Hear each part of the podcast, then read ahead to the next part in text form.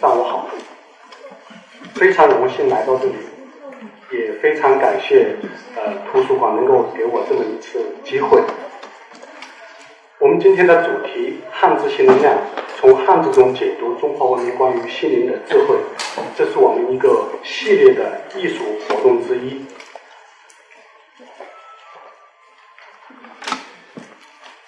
那么我现在的心情呢，可以用这六个字来概括。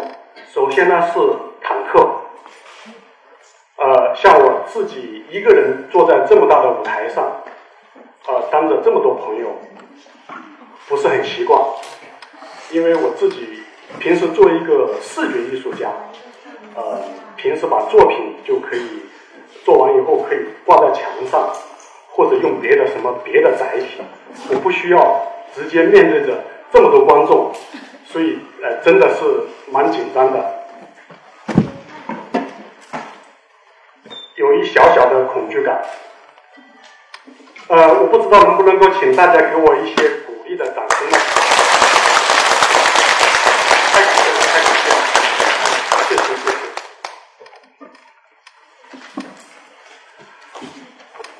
谢。整个活动呢是源于这个字“惑”。呃，大家都知道，孔子有一句话叫做“四十而不惑”，而我呢，恰恰就在那一点，却非常非常的惑。就不光是生活上的、事业上的，甚至于家庭上的种种的惑。遇到了一系列的麻烦，产生了困惑，所以呢，这个“惑”字给我产生了非常深刻的印象。正是因为这个字，开启了我整个的创作和研究。那么来这里分享呢，是我的一个心愿。由于心灵的困惑，在寻求各种各样的。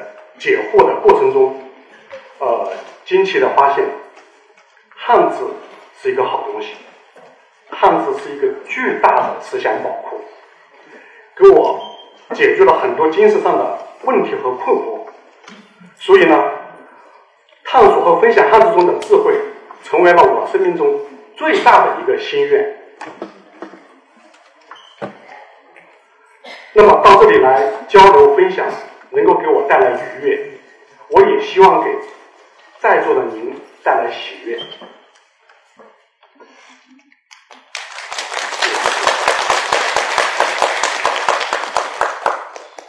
我不知道您在意没有？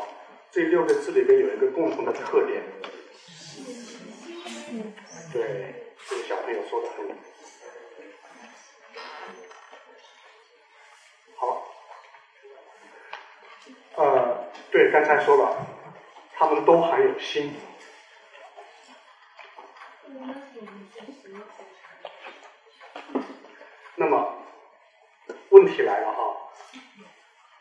第一个问题，汉字里边究竟有多少含有心的汉字？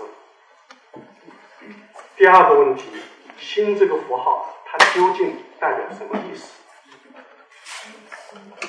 第三个问题，含有心的汉字。它传递的是什么样的心灵智慧？第四个问题是如何传播和发展这些博大精深的中国智慧？那么我们今天整个的讲座都会围绕这一四个问题来展开。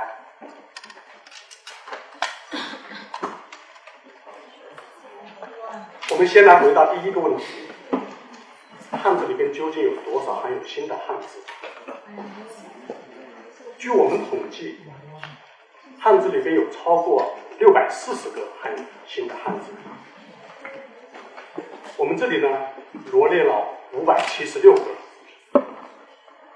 汉字是中华文明五千年以来关于心灵智慧的一种集中体现，还有新的汉字。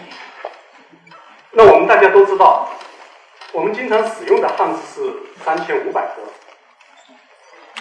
而有出处的汉字有将近十万个。那么最重要的是，我们每一个中国人，我们的一生大约会说，汉字是艺术。汉字是世界文明史上最伟大的艺术作品，它创作和使用的人数最多，时间最长。汉字不仅仅是思想的工具，它更是思想的成果。它是中华文明博大精深文化自信的源泉。所以呢，我们带着这份自信，我想我们来履行一个小小的仪式。我们通过这样的仪式呢，向古人创作这些文化文化符号所彰显的智慧表达敬意。呃，我想邀请十位朋友和我一起来展示这些含有新的汉字。呃，就像这张图片一样，这这张图片一样的，我们每次活动呢都会举行类似的这种仪式。这是我们去年在英国伦敦的一个。展览的一个开幕式的前面做的一个仪式，这是我们去年在北京幺零幺中学的一个活动，都会举行类似的这种呃仪式。这是我们上个月在广州中山图书馆做的一个活动。好，那我想邀请十个朋友，十位朋友来跟我一起来展示这些含有新的汉字，好吗？我准备好了汉字。大家愿意来跟我一起来展示吗？好，来吧，愿意来的就先来。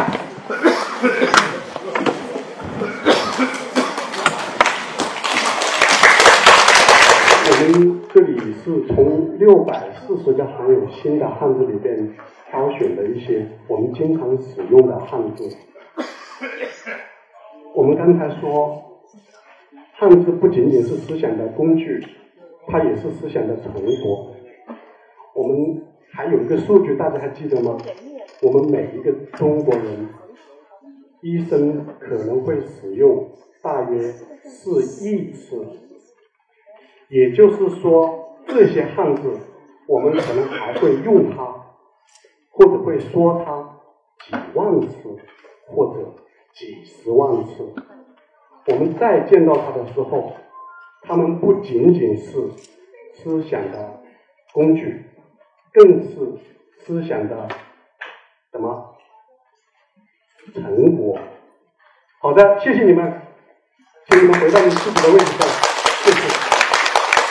前面呢，我们回到了第一个问题：汉字里边究竟有多少含有新的汉字？接下来呢，我们来回答第二个问题：心这个符号它究竟代表什么意思？心作为一个汉字，它当然首先是代表我们非常重要的一个器官——心脏，代表我们的中心、心理、情绪、精神、觉悟六个方面，又从这六个方面延展到了二十二个概念，代表我们的欲望、情感。灵魂、命运、信仰、理想、态度和智慧等等。心这个符号它是多义的，它是相对稳定，但是它又是发展变化的。在这里我们罗列了二十二个概念，当然它可能代表更多的意思。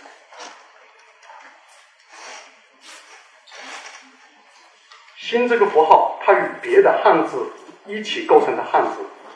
几乎涵盖了我们思想与情感的方方面面。我们人有七情六欲，我们的七情喜、怒、忧、思、悲、恐、惊。现在我们看，除了现在这个“喜”字没含有心，其他都含有心。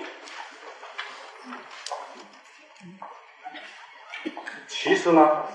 这个“喜”字原来也是含有心的，那就是说，我们的七情其实都有过心，都有心。心这个汉字含有大量的文化信息，它与别的符号一起，表达了我们的欲望、智慧、觉悟、爱、恶，以及我们刚才说的喜、怒、忧、思、悲、恐、惊等等，这些含有心的汉字，几乎构建了我们思想与情感的方方面面。它们不仅仅是我们交流思想的和情感的工具，更是我们生命价值、人生感悟五千年以来关于心灵五千年以来凝聚的心灵智慧，是人类文明的一个巨大的思想宝库。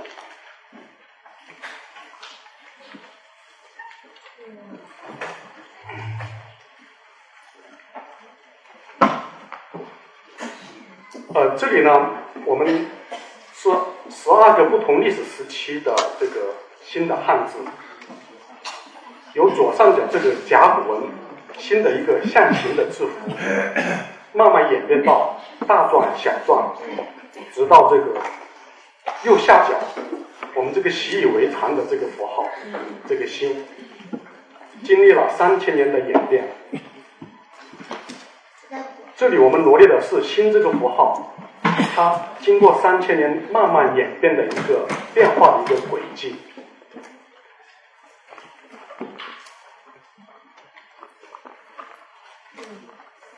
这里黄色的部分，三个三个字里面黄色的部分，是我们经常见到的三种样式、三种写法。后面这一个符号呢，其实我自己。也是在做这个项目的时候，才意识到原来这个符号也是代表心。但是呢，呃，这样的符号呢，我们呃比较常用的不到十个。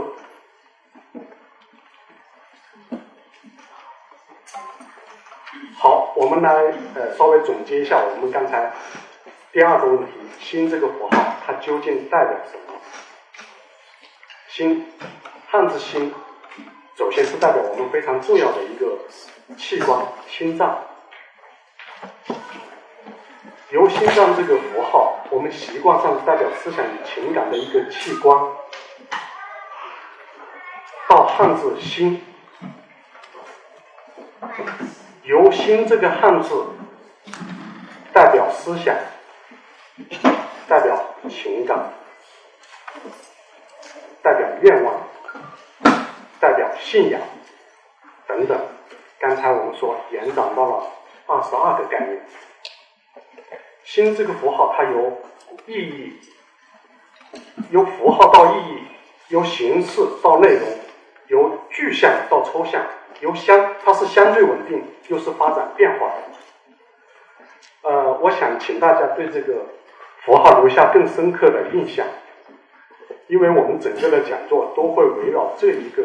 符号来展开，我们再见到这个符号的时候，我们不要仅仅把它想作是一个心脏，我们可能还要想到它代表思想、代表情感、代表愿望等等。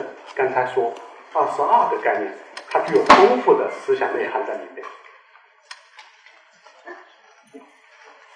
以上呢，我们是呃回到了第二个问题：心这个符号它究竟代表了什么？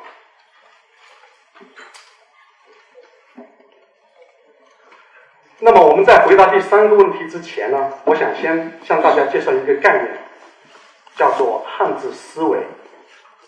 汉字思维是汉字创造过程中的一种思维模式。汉字思维具有双重性：第一，它是思想的工具；第二，它是思想的成果。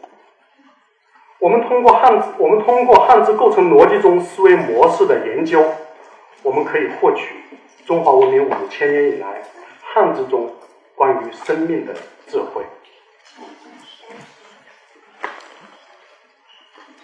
呃，我们可能说汉字思维有一点点抽象，那我们拿电影思维来和汉字思维做一个比较，可能就容易理解一些，因为我们在座的可能都经常看电影。我们对电影更加了解。那么，电影的构成语言叫做蒙太奇。蒙太奇它是电影的镜头与镜头的合成来表达的，通过画面形象的合成来叙述故事，或者是表达思想。我们我们一部电影一般是由五百到一千个镜头构成的，而一个汉字呢，一般是由两个到五个呃象形字来构成的。因为我们汉字为了书写的简便，所以尽量的要少的符号来构成。但是呢，它同样可以用来叙事和表意。这种合成，它不仅仅是一种加法的和，它可能更是一种乘法的集。它能够产生新的意义。组合的不同，它能够获得完全不同的信息。那么，我想说。汉字最伟大的魅力不在于，不仅仅在于象形，它而是在于其构成逻辑中表现出来的生命智慧。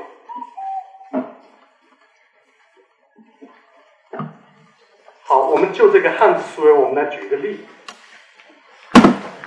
呃，这个是繁体字的“爱”。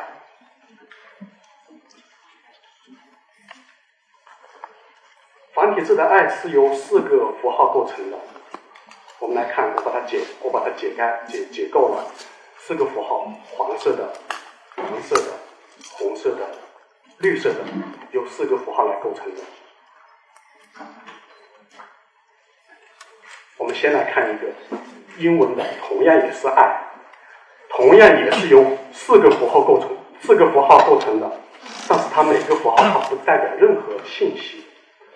我们看到的这是一个雕塑作品，在美国的纽约的曼哈顿，非常有名，经常有人在那里排着队去合影留留念。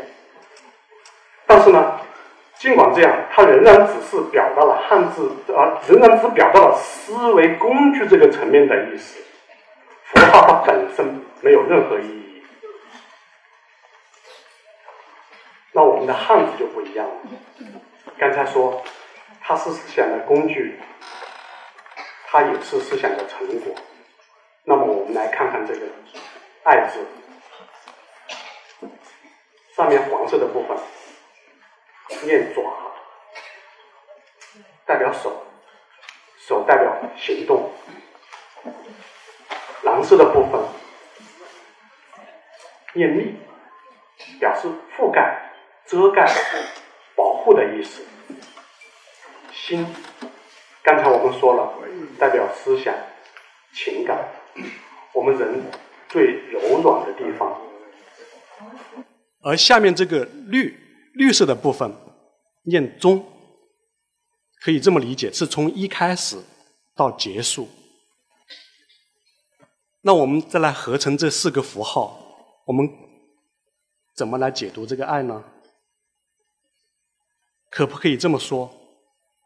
用行动呵护心灵，直到永远。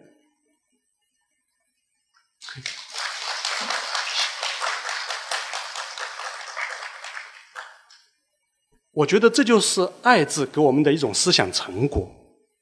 古人用这种形式来告诉我们爱的方法和内涵，这就是汉字思维给我们的。心灵智慧。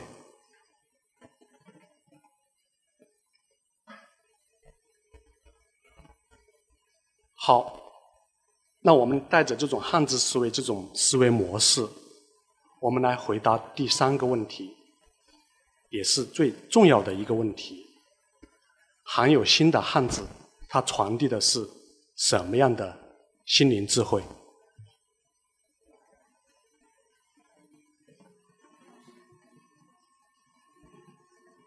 这里我提供了二十个关键词，呃，每个都含有心。我相信在座的朋友都能找到自己正在经历的或者你感兴趣的一些代表思想和情感的一些关键词。呃，这里呢，我展示了六个关键词，这些概念呢，是我自己经常思考的一些问题，对我来说。算是生命之重。嗯，就这几个概念，我想请大家带着刚才说的汉字思维来思考这几个汉字。我们做一个假设：假设我们自己就是一个造字的史官，就是说，如果说让你来创造这些信息，你可能会用什么样的符号来表达？你又会希望来表达一些、传递一些什么样的价值理念在里面？我们给大家两分钟时间，好不好？我们来思考一下。假如说咱们就是这些概念还没出来，让你来创造这些概念，让你来传递，让你来表达，你想传递什么样的信息？等一下，我们再来跟我们古人创造的，他们是怎么创造的？他们是怎么表达的？我们稍微构思一下，好不好？就这六个关键词，我们想一想，两分钟时间。想了一下吗？刚才，我们来先看第一个概念。呃，能认出来这两个字吗？心态，我刚才已经，你们是练书法吗？就是能够认出来。我，因为我觉得这个小篆字体特别好看，所以我特别把它挑出来。我就是说，这个我特别喜欢，因为他觉得它造型特别优美啊，这个小篆字形，呃，特别好看，所以我想跟大家分享。居然这么多朋友刚才直接就认出来了，心态，心态这两个字呢，是我们现在生活中应该是高频字、高频词。我们经常会听到谁的心态好，谁的心态不好，有没有啊？哪个同事、哪个同学、家长或者哪个小孩心态好不好，对吧？这个应该算是一个高频词。那么我们大家都知道，孔子最喜欢的学生，哎，颜回。我觉得孔子最喜欢的学生是应该是颜回。为什么呢？心态好。是的，我也是这么认为，因为是的，因为呃，我觉得颜回他身上有很多品质可以值得孔子去喜欢的，但是我认为最好最受欢迎的一种品质，他就是心态好。那我们来看看这个，呃，孔子是怎么评价颜回的？他说：“一箪食，一瓢饮，在陋巷。”人不堪其忧，回也不改其乐。也就是说，颜回这个人吃的、喝的、住的都挺简陋的，大家都替他担心担忧，而颜回自己呢，成天乐呵呵的在做着自己喜欢做的事。所以呢，我觉得这种心态好，也是一种竞争力。至少孔子非常喜欢他。我不知道刚才大家有没有构思啊？就是呃呃，就是想了这些概念，有没有想到心态？那我们如果说想了的话呢，我们来看看我们的古人是怎么表达这两个字的。呃，这是心态的态字的繁体字，因为我们前面已经讲了，心代表思想，代表情感。那我们这里呢，重点来看这个“态”字。我们的态度决定了我们的状态，我们的状态呢，又决定了我们的心态。哦，这个是一个轮环的啊，心态、状态和态度三个概念是是可以互相制约、互相传递的。那么“态”本身呢，它表示形状、姿态。它由这个繁体是由心跟能力的能构成的，能代表能力，代表才干。那么能又是怎么来的呢？我们来看看这个右边这个象形字，这是大篆的写法。我们能看出来这是什么东西的象形吗？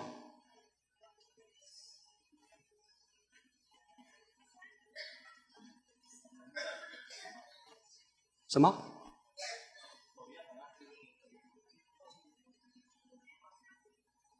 动物？有点像什么？哎，有我我已经听到有有人说了，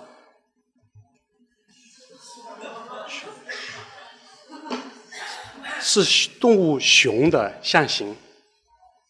那我们呢，基本上还能看出来，呃，下面的爪子啊，包括头啊，包括嘴，基本上还能看出来。那么，为什么由一个动物演变成了一个抽象的概念，代表能力的“能”呢？熊这种动物它有什么特征？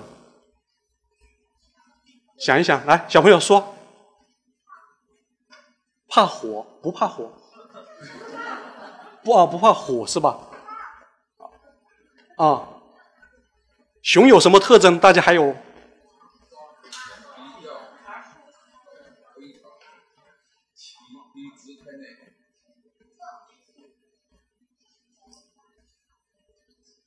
呃，刚才对，刚才有几个朋友都已经开始已经说了，我觉得有一些特征，嗯。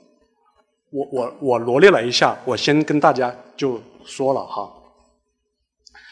熊的力气比较大，对吧？它体型很大，它会，它居然还会爬树，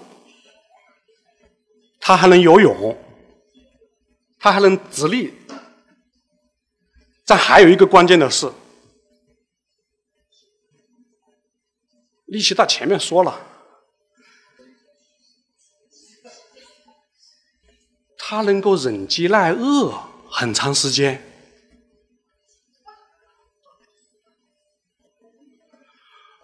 可能呢，就是因为这些特征，我们的古人认为熊是动物的强者，所以呢，熊这种动物它代表了能力，代表了本事，代表有才有才干这个抽象的概念。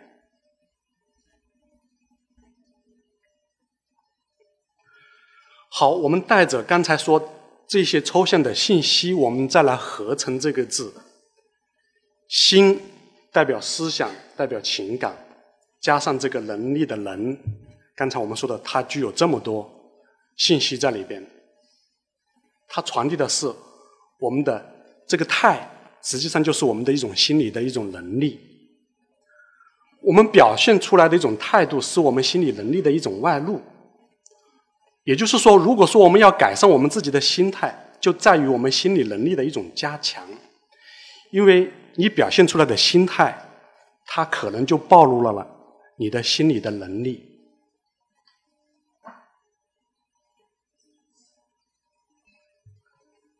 那么右边是简体的态，由心跟太阳的太构成的。太我们都知道表示大的。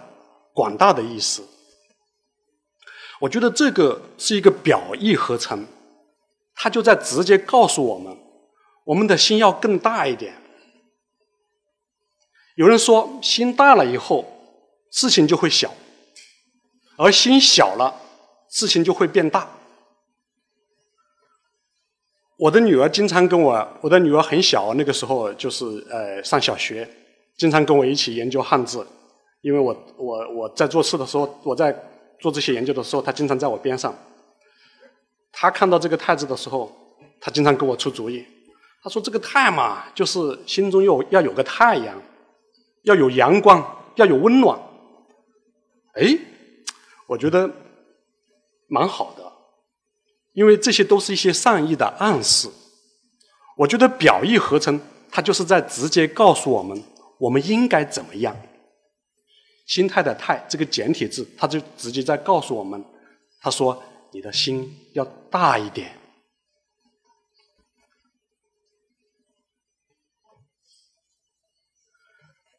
那我们再来整合这两个字。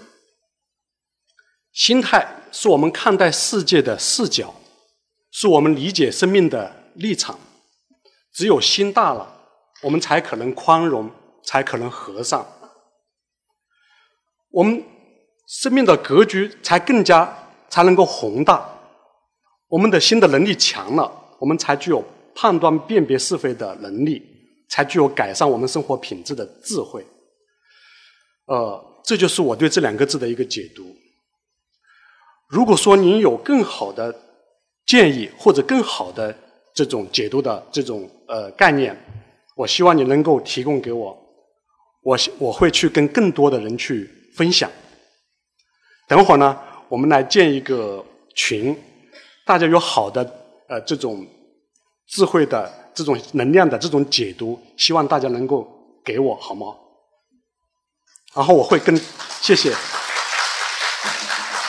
因为我会跟更多的人来分享这些心灵的智慧、心灵的能量。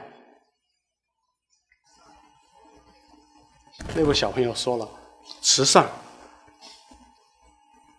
我们我我觉得你们很厉害，就是说这两个字，我开始觉得你们可能认不出来，结果也认出来了。慈善，呃，关于慈善呢，我想问在座的朋友两个问题。第一个问题呢，谁做过慈善？第二个问题呢，谁接受过慈善？好吗？我现在先来问第一个问题。请做过慈善的朋友举个手，来举高一点，给我们看看，做过慈善是一件很很很光荣的事。我们回头统计一下好吗？看看大家统计一下，我看见了大概有大概，谢谢你们，谢谢你们，放下了吧。有大概三分之一以上的朋友做过慈善，我觉得这是一个比较。大的比例了，因为我平时也是在问这个问题的时候，我们今天有三分之一，平时可能十分之一。好，那我再请接受过的慈善的朋友举个手好吗？就是因为有做过的，那就一定会有人接受过。少一些，谢谢你们，谢谢你们，少一些，应该也就十分之一的朋友接受过慈善。好，那我想问问刚才举过手的，呃，做过慈善的朋友，我能请问你们做的是什么慈善活动，好吗？我们请一个朋友来说说，好不好？哪位朋友做过慈善的，来，随便一讲一讲，好吗？分享一下你做的是什么慈善活动？有朋友愿意说吗？